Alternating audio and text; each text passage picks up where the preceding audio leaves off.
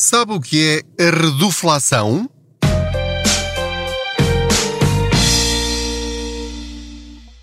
Olá, eu sou o Pedro Anderson, jornalista especializado em finanças pessoais e aproveito as minhas viagens de carro para falar consigo sobre dinheiro. Formas de nos aumentarmos a nós próprios. Faço de conta que você vai aqui sentado ou sentado ao meu lado e juntos vamos arranjando maneira de nos aumentarmos a nós próprios. Não liga aos barulhos do carro e da viagem, é mesmo assim. Reduflação, o que é isso? Ora, muito bem. Confesso que eh, eu já conheço o conceito há muito tempo, eh, já tinha dado por isso, mas não sabia que esse fenómeno tinha um nome. E eu só conheci este nome, reduflação, a propósito de um artigo que a DECO escreveu justamente a alertar os consumidores para esta estratégia de marketing que muitas marcas têm eh, e que, no fundo, é uma tradução assim um bocadinho à letra da expressão inglesa que é shrinkflation, ou seja, uma mistura de shrink, que é encolher, e de inflation, que é inflação, pronto, basicamente. Desculpem a pronúncia inglesa, enfim, já, já não falo inglês há muito tempo. Ora, o que é que é a reduflação? Inflação, nós já sabemos que é o aumento generalizado dos preços.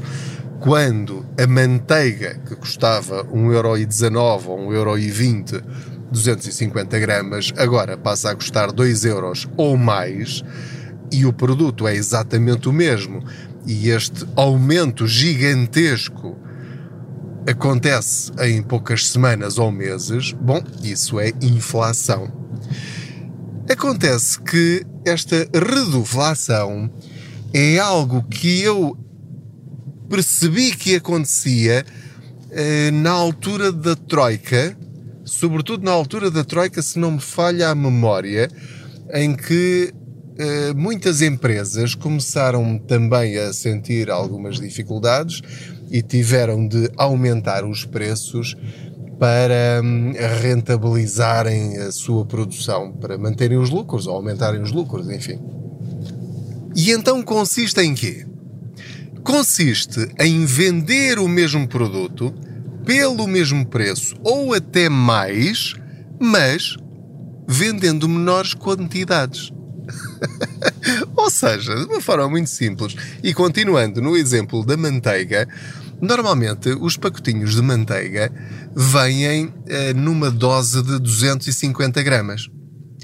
E, portanto, 250 gramas custam, ou custavam, pelo menos era o preço que eu costumava pagar, e tinha esse preço na cabeça, 1,19€. Isto já, já não, não, é, não são preços deste ano, porque, entretanto, já, já aumentaram bastante, ainda antes da guerra.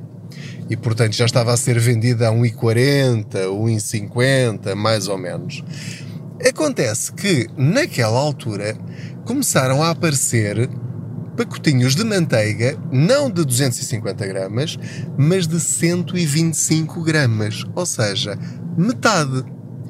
E o preço não era metade do preço da dose ou do pacote de 250 gramas, era um bocadinho mais. Ou seja, eles pegam na matéria-prima, no, no produto final, vá, melhor dizendo, a manteiga, pegam em 250 gramas de manteiga, dividem ao meio, embalam as duas e vendem mais caro cada uma das metades. E as pessoas compram porque pensam, bem, esta custa, uh, vamos imaginar, 1,30€ e a outra de 250 custa 2 euros, portanto vou levar a de 1,30€. E aquilo está de tal maneira embrulhado que não parece metade, parece mais de metade ou parece quase o pacote inteiro. Porque, por exemplo, nos detergentes, eu apercebi-me muitas vezes que o tamanho da embalagem era exatamente igual, mas tinha muito mais líquido, muito menos líquido. Ou seja, em vez de trazer 5 litros ou 3 litros, trazia 2 litros, uh, vírgula 250 ou 3,750 litros. Portanto, estão a ver vocês têm de estar hiper atentos, senão podemos estar a fazer compras muito pouco inteligentes. E nós não queremos de todo que isso aconteça nesta altura de grande inflação. Porque a inflação está a comer os nossos salários e temos de ser nós a proteger-nos. Porque se não formos nós a ter cuidado ao fazer compras racionais, mais ninguém vai fazer isso por nós. E na altura, depois de chegar à caixa e pagar, nós vamos pagar uma brutalidade e trazemos dois terços das compras que costumávamos trazer, ou metade, exagerando um bocadinho. E é aí que o nosso dinheiro voa. Ele já voava antes e agora está a voar ainda mais. Então, como é que eu me protejo enquanto consumidor? Mais uma vez, fazendo as contas ao preço por quilo e ao preço por litro e não pela quantidade ou peso do produto em si. Ou o preço puro e duro do produto. Se eu prestar atenção ao preço por quilo, por eh, dose ou por litro, eu aí já não sou enganado porque vou escolher sempre a maior quantidade pelo menor preço possível. Como é que eu dei por isto pela primeira vez? Eu costumava comprar, sobretudo para os meus filhos, aqueles iogurtes líquidos. São muito práticos para pôr no lanche para a escola ou para, para levarem para qualquer lado. E então eu lembro-me, não que eu prestasse muita atenção, mas mas uh, eu dou por mim muitas vezes a ler os rótulos das coisas só por piada. Isto não é normal, obviamente, mas eu divirto-me com estas coisas. E eu sabia que na altura cada iogurte tinha, acho eu, 200 mililitros, qualquer coisa do género. Eu agora já não, já não posso ter a certeza de quanto é que era, mas eu acho que eram 200 eh, mililitros de iogurte que cada garrafinha tinha e de um momento para o outro passaram a ter apenas, e reparem, as garrafinhas são exatamente do mesmo tamanho eh, que tinham na altura, mas passaram a trazer apenas 165 mililitros. Portanto, houve 35 mililitros de iogurte que desapareceram. E no entanto, eu estava a pagar o mesmo preço ou até mais do que antes pelos iogurtes de 200 mililitros. Isto está a acontecer em tudo, em praticamente tudo. Nós vemos isso, por exemplo, nas garrafas de azeite. Há uns anos, as garrafas de azeite eram todas de um litro, lembram-se? De repente passaram a ser garrafas de apenas 0,75. Porquê? Não é para nos facilitar a vida, é para venderem menos produto por um preço maior. Porque assim, em vez de venderem 10 garrafas, vendem 15 e ganham mais, porque vendem menos quantidade de cada vez, dividem por mais garrafas. Isto pode aplicar-se a tudo, basta que os responsáveis por cada marca, por cada empresa, decidam fazer isso. Aliás, eh, o artigo do, da DECO, acho que era o artigo da DECO, que dava um exemplo extraordinário, que houve uma, uma agência de aviação que passou a poupar por mês, agora estou a falar de cabeça, ok? Mas qualquer coisa como 38 mil euros ou o equivalente, uh, simplesmente porque na classe executiva decidiram na salada tirar uma azeitona em cada uma das saladas.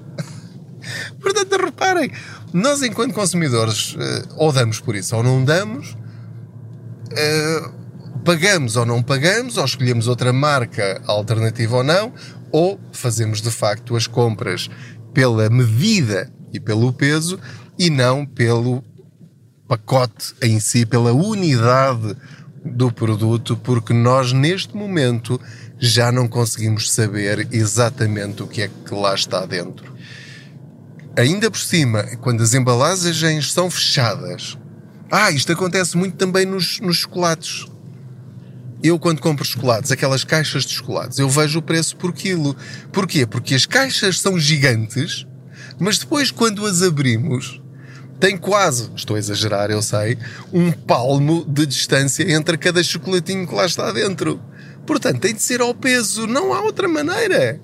Ou é exatamente aquele chocolate que eu quero, uh, daquela marca, uh, exatamente aquilo, uh, e estou disposto a pagar o que for, ou então, só depois de a abrir, é que eu sei o que lá está. Ou então, se for para oferecer, pronto, ofereço, mas se calhar estou a oferecer muito menos chocolate do que aquilo que eu pensava que estava a oferecer. Pronto, e andamos nisto. O que é que a Deco diz? Diz uma coisa que é óbvia e que uh, eu disse na altura também, quando, quando referi esse detalhe, creio que na altura até escrevi um artigo no blog sobre essa minha admiração, é que nada disto é ilegal. Ou seja, desde que eles ponham no rótulo a quantidade exata que lá está, eles põem o preço que quiserem e nós só compramos se quisermos. Portanto, eles não estão a enganar ninguém. Eles não são obrigados a dizer que reduziram a quantidade do produto em relação à, à embalagem que tinham anteriormente, porque aquilo acaba por ser um novo produto. Não no, no, produto em si, mas a embalagem é um novo produto, ou seja, é uma unidade com uma quantidade menor. Pronto, é tão simples quanto isto. Não tem nada que saber.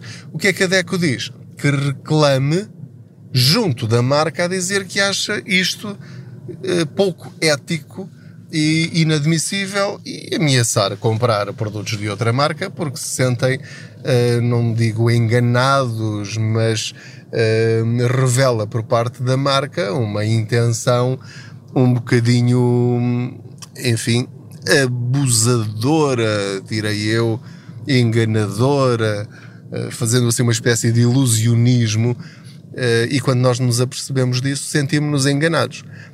Portanto, eu não vou fazer isso, lá está, porque tenho esta perspectiva de eu, enquanto consumidor, só compro se quero. Se eles disserem que tem 150 mililitros e só tem 130, aí sim estão a roubar. Se dizem que lá estão 150 mililitros e estão lá de facto 150 mililitros, eu não tenho nenhuma razão para reclamar. Posso comprar ou não. Se eu achar, se eu achar não, se eu vir que a marca ao lado, que eu também gosto, tem 200 eh, mililitros ou 180 ou 160 e a outra tem 140 ou 135 e a outra tem o mesmo preço ou até é mais barato, leva a outra. É tão simples quanto isso. Eh, e, portanto, eh, serve esta minha boleia financeira para o alertar para esta prática que está a regressar. Tenho de estar muito atento para fazer compras inteligentes para realmente comprar o máximo dos produtos que quer ao preço mais vantajoso. Mais uma vez, recordo-lhe o truque. Não tem nada de extraordinário nem sequer é um segredo, é comprar com base no preço por dose, preço por quilo, preço por litro. É só isto. Acabei de chegar a casa, muito obrigado pela sua companhia. Não se esqueça de subscrever este podcast, de o partilhar com outros. É só hum, enviar por WhatsApp ou por Facebook ou da forma que entender. Eh, dê-o a ouvir a outros, classifique com as estrelinhas que entender, não se esqueça de subscrever a newsletter do Contas Poupança, no Facebook, no blog, no YouTube, no Instagram, pronto, estamos aí pelas redes sociais e sempre com dicas que o ajudam a viver melhor com o mesmo dinheiro, ou a ganhar mais dinheiro, ou a multiplicar o dinheiro que tem. Juntos vamos vencer mais uma crise financeira. Estamos cá para isto. Muito obrigado, boas poupanças.